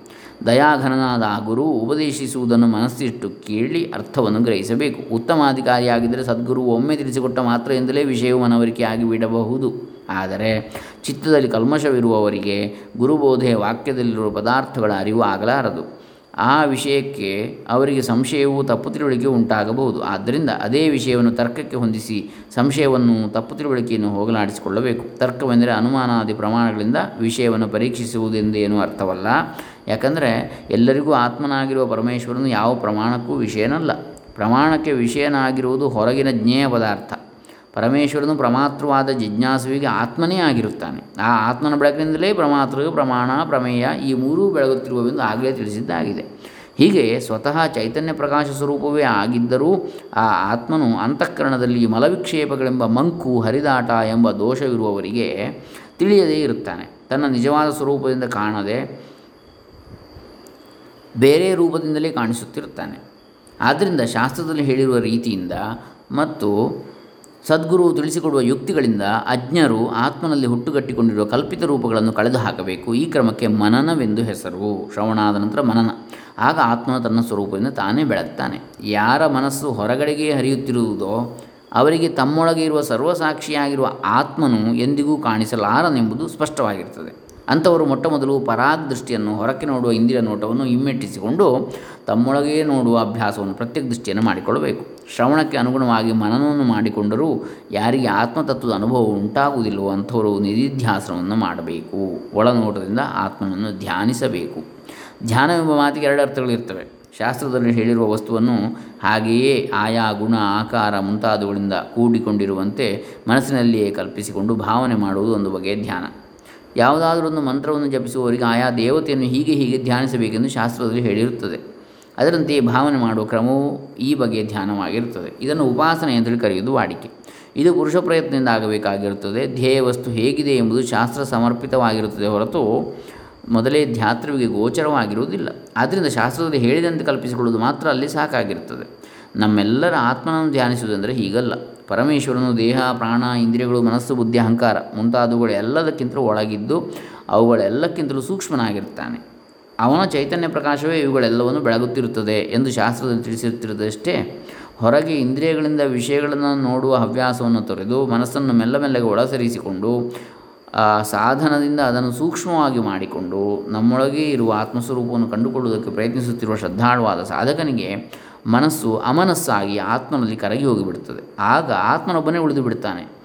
ಆ ಆತ್ಮನನ್ನು ಸಾಧಕನು ಆತ್ಮರೂಪದಿಂದಲೇ ನೋಡಿ ಅನುಭವಕ್ಕೆ ತಂದುಕೊಳ್ಳುತ್ತಾನೆ ಬಹಳ ಸೂಕ್ಷ್ಮವಾಗಿರುವ ವಸ್ತುಗಳನ್ನು ಕಂಡುಹಿಡಿಯೋದಕ್ಕೆ ದೃಷ್ಟಿಯನ್ನು ಸೂಕ್ಷ್ಮವಾಗಿ ಮಾಡುವಂತೆ ಉದಾಹರಣೆಗೆ ರತ್ನ ಪರೀಕ್ಷಕನಾಗಿರುವವನು ಅದನ್ನೇ ನಿಟ್ಟಿಸಿ ನೋಡಿ ಪರೀಕ್ಷಿಸಿ ಇದು ಇಂಥ ರತ್ನವೆಂದು ನಿರ್ಣಯಿಸುವಂತೆ. ಆತ್ಮನ ಕಡೆಗೆ ಮನಸ್ಸನ್ನು ಏಕಾಗ್ರತೆಯಿಂದ ಹರಿಸಿ ಆತ್ಮನನ್ನು ಕಂಡುಕೊಳ್ಳುವ ಧ್ಯಾನವು ನಿಧಿಧ್ಯಾಸನ ಅಂತೇಳಿ ಅನಿಸ್ತದೆ ಹೀಗೆ ಆತ್ಮನನ್ನೇ ಶ್ರವಣ ಮಾಡಿ ಆತ್ಮತತ್ವವನ್ನು ಶ್ರವಣಕ್ಕೆ ಅನುಗುಣವಾಗಿ ಮನನ ಮಾಡಿ, ಅದಕ್ಕನುಸಾರವಾಗಿ ನಿಧಿಧ್ಯಾಸನ ಮಾಡಿದರೆ ಆ ತತ್ವದ ಅನುಭವ ಉಂಟಾಗ್ತದೆ. ಈ ಸಾಧನಗಳು ಅಳವಡದೇ ಇರುವವರು ಈ ಸ್ತೋತ್ರವನ್ನು ದೊಡ್ಡವರಿಂದ ಹೇಳಿಸಿಕೊಂಡು ಇದರ ಅರ್ಥವನ್ನು ಮನಸ್ಸಿನಲ್ಲಿ ಹೊರಳಾಡಿಸುತ್ತಾ ಇದನ್ನು ಗಟ್ಟಿಯಾಗಿ ಹೇಳಿಕೊಳ್ಳುತ್ತಿರಬೇಕು. ಶಾಂತಿ, ದಾಂತ್ಯಾದಿ ಸಾಧನಗಳನ್ನು ಅಳವಡಿಸಿಕೊಳ್ಳುವುದಕ್ಕೆ ಪ್ರಯತ್ನಿಸುತ್ತಿರಬೇಕು. ಸದ್ಗುರುವಿನ ದರ್ಶನವನ್ನು ಅನುಗ್ರಹಿಸಿ ಎಂದು ಪರಮೇಶ್ವರನನ್ನು ಪ್ರಾರ್ಥಿಸುತ್ತಿರಬೇಕು. ಅಂಥವರಿಗೂ ಕಾಲಕ್ರಮದಲ್ಲಿ ಸದ್ಗುರುವಿನ ಅನುಗ್ರಹವು ದೊರೆತು ಶ್ರವಣಾದಿಗಳಿಂದ ಈ ಸ್ತೋತ್ರದ ಅಭಿಪ್ರಾಯವು ಮನದಟ್ಟಾಗುವುದು. ಈ ಸ್ತೋತ್ರಕ್ಕೆ ಸರ್ವಾತ್ಮತ್ವವೇ ಫಲ. ಸರ್ವಾತ್ಮತ್ವವೆಂದರೆ ಇದೆಲ್ಲವೂ ತಾನೇ ಎಂಬ ಅನುಭವ. ಈ ಅನುಭವವು ಹೇಗೆ ಬರುವುದೆಂಬುದನ್ನು ಉಪನಿಷತ್ತಿನಲ್ಲಿ ಹೀಗೆಂದು ತಿಳಿಸಿರುತ್ತದೆ. ಬ್ರಹ್ಮ, ಬ್ರಹ್ಮವಾ ಇದಮಗ್ರ ಆಸೀತ್, ತದಾತ್ಮಾನ, ತದಾತ್ಮಾನಮೇವಾವೇತ್. ಅಹಂ ಬ್ರಹ್ಮಾಸ್ಮೀತಿ ತಸ್ಮಾತ್ ತತ್ಸರ್ವಮಭವತು ತದ್ಯೋಜೋ ದೇವಾನಾಂ ಪ್ರತ್ಯಬುದ್ಧ್ಯತ ಸ ಏವ ತದ ತದಭವತ್ ತದ ತತರ್ಷೀಣಾಂ ತಥಾ ಮನುಷ್ಯಾಣಾಂ ತದ್ಧೈ ತತ್ಪಶ್ಯನ್ ನೃಷಿರ್ವಾಮದೇವಃ. ಪ್ರತಿಪೇದೇಹಂ ಮನುರಭವಂ ಸೂರ್ಯಶ್ಚೇತಿ ತದಿದಮಪ್ಯೇತರ್ಹಿ ಯ ಏವಂ ವೇದಾಹಂ ಬ್ರಹ್ಮಾಸ್ಮೀತಿ ಸ ಇದಂ ಸರ್ವಂ ಭವತಿ ಇದು ಮೊದಲು ಬ್ರಹ್ಮವೇ ಆಗಿತ್ತು. ಅದು ತನ್ನನ್ನೇ ನಾನು ಬ್ರಹ್ಮವಾಗಿರುವೆನು ಎಂದು ಅರಿತುಕೊಂಡಿತು. ಅದರಿಂದ ಅದು ಎಲ್ಲವೂ ಆಯಿತು. ಇದನ್ನು ದೇವತೆಗಳಲ್ಲಿ ಯಾವ ಅರಿತುಕೊಂಡನೋ ಅವನೇ ಅದು ಆದನು.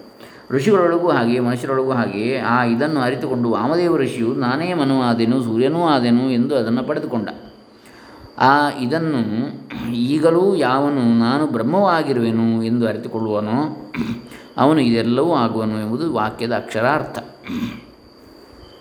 ಜ್ಞಾನವಾಗುವ ಮುಂಚೆಯೂ ದೇವತೆಗಳು, ಋಷಿಗಳು, ಮನುಷ್ಯರು ಎಲ್ಲರೂ ಬ್ರಹ್ಮವೇ, ಪರಮಾತ್ಮನೇ ಆಗಿರುತ್ತಾರೆ. ಆದರೆ ಅಷ್ಟು ಮಾತ್ರದಿಂದ ಅವರಿಗೆ ಯಾವ ಪ್ರಯೋಜನವೂ ಇಲ್ಲ. ಯಾವನು ಆ ಬ್ರಹ್ಮವೇ ನಾನು ಎಂಬ ಜ್ಞಾನವನ್ನು ಸಂಪಾದಿಸಿಕೊಳ್ಳುತ್ತಾನೋ, ಅವನಿಗೆ ಮಾತ್ರ ನಾನೇ ಇದೆಲ್ಲವೂ, ನನಗಿಂತ ಬೇರೆಯಾಗಿ ಯಾವುದೊಂದೂ ಇಲ್ಲ ಎಂಬ ಸರ್ವಾತ್ಮಭಾವವು ಪ್ರಾಪ್ತಿಯಾಗ್ತದೆ. ದೇವತೆಗಳಿಗೆ, ಋಷಿಗಳಿಗೆ, ಇಂಥ ಮಹಾತ್ಮರಿಗೆ ಮಾತ್ರ ಈ ಸರ್ವಾತ್ಮತ್ವ ಬರುವುದೆಂದು ನಮ್ಮಂಥವರಿಗೆ ದಕ್ಕಲಾರದೆಂದು ನಿರಾಶೆ ಆಗಬಾರದು.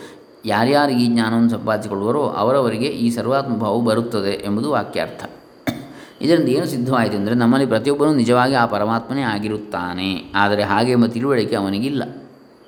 ನಾನು ಜೀವನು, ದ್ರಷ್ಟರು ನೋಡುವವನು ಶ್ರೋತೃ ಕೇಳುವವನು, ಮಂತ್ರ ಯೋಚಿಸುವವನು ಎನ್ನುವಂತಾಗಿ ಇಂದ್ರಿಯಗಳ ಧರ್ಮವನ್ನು ತಪ್ಪು ತಿಳುವಳಿಕೆಯಿಂದ ತನ್ನ ಮೇಲೆ ಹಾಕಿಕೊಂಡಿರ್ತಾನೆ. ಈ ತಪ್ಪು ತಿಳಿವು ಹೋಯಿತೆಂದರೆ ಸಾಕು, ಆ ಕೂಡಲೇ ನಾನು ಹಿಂದೆಯೂ ಬ್ರಹ್ಮವೇ ಆಗಿದ್ದೆ, ಈಗಲೂ ಆಗಿರುತ್ತೇನೆ, ಮುಂದೆಯೂ ಆಗಿರುವೆನು, ನಾನು ಎಂದಿಗೂ ಜೀವನಲ್ಲ ಎಂಬ ತಿಳುವಳಿಕೆ ಆಗಿಬಿಡುತ್ತದೆ. ಆ ಬ್ರಹ್ಮಜ್ಞಾನವು ಬಂದಿತೆಂದರೆ ಈ ಜಗತ್ತಿನಲ್ಲಿರುವ ಆತ್ಮನೂ ನಾನೇ ಎಂಬ ಅರಿವು ಉಂಟಾಗಿಬಿಡುತ್ತದೆ. ಇದೇ ಸರ್ವಾತ್ಮ ಭಾವವೆಂಬ ಮಹಾವಿಭೂತಿಯ ಪ್ರಾಪ್ತಿ. ಅಬ್ರಹ್ಮತ್ವವು ಅಸರ್ವತ್ವವು ನಮಗೆ ಅನಾದಿಯಾದ ಅವಿದ್ಯೆಯಿಂದ ತಪ್ಪು ತಿಳುವಳಿಕೆಯಿಂದ ಇದ್ದುಕೊಂಡಿದೆ. ಇದು ವಿದ್ಯೆಯಿಂದ ನಿಜವಾದ ಆತ್ಮಾನುಭವವನ್ನು ಕೊಡುವ ತಿಳುವಳಿಕೆಯಿಂದ ಹೋದರೆ ಕೂಡಲೇ ಬ್ರಹ್ಮತ್ವವು ಸರ್ವಾತ್ಮತ್ವವು ಬಂದುಬಿಡುತ್ತದೆ. ಈ ಮಹಾವಿಭೂತಿಯ ಪ್ರಾಪ್ತಿಗೆ ಅಡ್ಡಲಾಗಿರುವುದು ಮತ್ತೇನೂ ಅಲ್ಲ, ಅವಿದ್ಯೆ, ತಪ್ಪು ತಿಳುವಳಿಕೆ, ಒಂದೇ ಅಡ್ಡಿ. ಸರ್ವಾತ್ಮತ್ವವೆಂಬ ಈ ಮಹಾವಿಭೂತಿಯು ದೊರಕಿದರೆ ಕೂಡಲೇ ಅಷ್ಟೈಶ್ವರ್ಯಗಳು ಪ್ರಾಪ್ತವಾಗುವು ಎಂದು ಈ ಸ್ತೋತ್ರದಲ್ಲಿ ಪರಶ್ರುತಿ ಇದೆ. ಇದರ ಅರ್ಥವನ್ನು ಈಗ ವಿಚಾರ ಮಾಡೋಣ. ಅಣಿಮಾ ಮಹಿಮಾ ಗರಿಮಾ ಲಘಿಮಾ ಪ್ರಾಪ್ತಿ ಪ್ರಾಕಾಮ್ಯ ಈಶಿತ್ವ ವಶಿತ್ವ ಎಂಬ ಅಷ್ಟಸಿದ್ಧಿಗಳು ದೇವತೆಗಳಿಗೂ ಋಷಿಗಳಿಗೂ ಇರುವವೆಂದು ಶಾಸ್ತ್ರಗಳಲ್ಲಿ ಹೇಳಿದೆ. ಯೋಗಾಭ್ಯಾಸದಿಂದ ಸಿದ್ಧನಾದವನಿಗೆ ಈ ಸಿದ್ಧಿಗಳು ದೊರಕುವು ಎಂದು ಯೋಗಶಾಸ್ತ್ರಗಳಲ್ಲಿ ಹೇಳಿರುತ್ತದೆ. ಅತ್ಯಂತ ಸಣ್ಣವಾದ ವಸ್ತುಗಳಿಗೂ ಆತ್ಮನಾಗುವುದು ಅಣಿಮಾ ಎಂಬ ಸಿದ್ಧಿ. ಬ್ರಹ್ಮಾಂಡವನ್ನೆಲ್ಲ ವ್ಯಾಪಿಸಿ ಅದಕ್ಕಿಂತಲೂ ವ್ಯಾಪಕನಾಗುವುದು ಮಹಿಮಾ ಎಂಬ ಸಿದ್ಧಿ. ಅತ್ಯಂತವಾಗಿ ಹಗುರವಾಗಿರುವ ವಸ್ತುಗಳಿಗಿಂತಲೂ ಹಗುರವಾಗುವುದು ಲಘಿಮ. ಅತ್ಯಂತವಾಗಿ ಭಾರವಾಗುವುದು ಗರಿಮ. ಅತ್ಯಂತ ದೂರದಲ್ಲಿರುವ ವಸ್ತುಗಳನ್ನು ಇದ್ದಲ್ಲಿಂದಲೇ ಪಡೆದುಕೊಳ್ಳುವುದು ಪ್ರಾಪ್ತಿ. ಆಕಾಶದಲ್ಲಿರೋ ಅಥವಾ ನೀರಿನ ಮೇಲೆ ನಡೆಯುವುದು ಮುಂತಾದ ತನಗಿಷ್ಟವಾದ ಸಿದ್ಧಿಗಳನ್ನು ಪಡೆದುಕೊಳ್ಳುವುದು ಪ್ರಾಕಾಮ್ಯ. ಜಗತ್ತೆಲ್ಲವನ್ನೂ ಸೃಷ್ಟಿಸ್ಥಿತಿ ಮಾಡಬಲ್ಲ ಶಕ್ತಿಯು ಈಶಿತ್ವವು. ವಿಶ್ವದಲ್ಲಿರುವವರನ್ನೆಲ್ಲ ವಶದಲ್ಲಿಟ್ಟುಕೊಳ್ಳುವ ಸಾಮರ್ಥ್ಯ ವಶಿತ್ವವು. ಈ ಎಂಟು ಬಗೆಯ ಸಿದ್ಧಿಗಳು ಮಹಾಮಹಿಮರಾದ ದೇವತೆಗಳಿಗೂ, ತಪಸ್ವಿಗಳಾದ ಸರ್ವಾತ್ಮ, ತಪಸ್ವಿಗಳಾದ ಋಷಿಗಳಲ್ಲಿ ಕೆಲವರಿಗೂ ಮಹಾಯೋಗಿಗಳಿಗೂ ದೊರಕುವಂತೆ. ಆದರೆ ಸರ್ವಾತ್ಮ ಭಾವವನ್ನು ಪಡೆದುಕೊಂಡಿರುವ ಮಹಾನುಭಾವರಿಗೆ ಬ್ರಹ್ಮಜ್ಞಾನ ಉಂಟಾದ ಮಾತ್ರದಿಂದ ತಾನೇ ಮತ್ತೆ ಯಾವ ಪ್ರಯತ್ನವೂ ಇಲ್ಲದೆ ಇವು ಉಂಟಾಗಿರುವವೆಂದು ಇಲ್ಲಿ ಜ್ಞಾನವನ್ನು ಹೊಗಳಿರುತ್ತದೆ. ಜ್ಞಾನಿಯಾದವನು ಎಲ್ಲರಿಗೂ ಆತ್ಮನೇ ಆಗಿರುವುದರಿಂದ ದೇವತೆಗಳ ಋಷಿಗಳ ಯೋಗಿಗಳ ಮನುಷ್ಯರಲ್ಲಿ ಚಕ್ರವರ್ತಿಗಳಿಗೆ ಮುಂತಾದವರ ಮಹಿಮೆ ಎಲ್ಲವೂ ಜ್ಞಾನಿಯದೇ ಎಂಬುದು ಯುಕ್ತವೂ ಆಗಿದೆ. ಹೀಗಿರುವುದರಿಂದ ಜ್ಞಾನಿಗಳಾದವರಿಗೆ ಅಣಿಮಾದಿ ಸಿದ್ಧಿಗಳು ಕಾಣಿಸಿಕೊಳ್ಳುವುದೇ ಗುರುತೆಂದು ಭ್ರಮಿಸಬಾರದು. ಪರಮಾತ್ಮನಲ್ಲಿ ತಾದಾತ್ಮವನ್ನು ಹೊಂದಿರುವ ಜ್ಞಾನಿಗೆ ಇಂಥ ಐಶ್ವರ್ಯ ಸಿದ್ಧಿಯಲ್ಲಿ ಯಾವ ಆಸೆಯೂ ಇರುವುದಿಲ್ಲ. ಏಕೆಂದರೆ ನಿತ್ಯ ಸಿದ್ಧನಾದ ಪರಮೇಶ್ವರನೇ ಅವನ ಆತ್ಮನಾಗಿರುತ್ತಾನೆ ಎಂಬ ಅರಿವು ಅವನಿಗೆ ಇರ್ತದೆ ಅವನ ಆತ್ಮ ಎಲ್ಲರ ಆತ್ಮವೂ ಪರಮೇಶ್ವರನೇ, ಆದರೆ ಆ ಅರಿವು ಅವರಿಗೆ ಇರುವುದಿಲ್ಲ ಉಳಿದವರಿಗೆ ಅವನಿಗೆ ಇರ್ತದೆ. ಶ್ರೀ ದಕ್ಷಿಣಾಮೂರ್ತಿ ಅನುಗ್ರಹದಿಂದ ಜಿಜ್ಞಾಸುಗಳಿಗೆ ಇಂತಹ ಸರ್ವಾತ್ಮ ಭಾವವನ್ನು ಪಡೆಯುವ ಜ್ಞಾನವು ಲಭಿಸುವುದು. ಹರಿಹಿ. ಓಂ ದತ್ಸದ ಶ್ರೀ ಸಚ್ಚಿದಾನಂದಾರ್ಪಿತಮಸ್ತು ದಕ್ಷಿಣಾಮೂರ್ತಿ ಪ್ರಸನ್ನೋ ವರದೋ ಭವತೋ ಹರ ಹರ ಮಹಾದೇವ.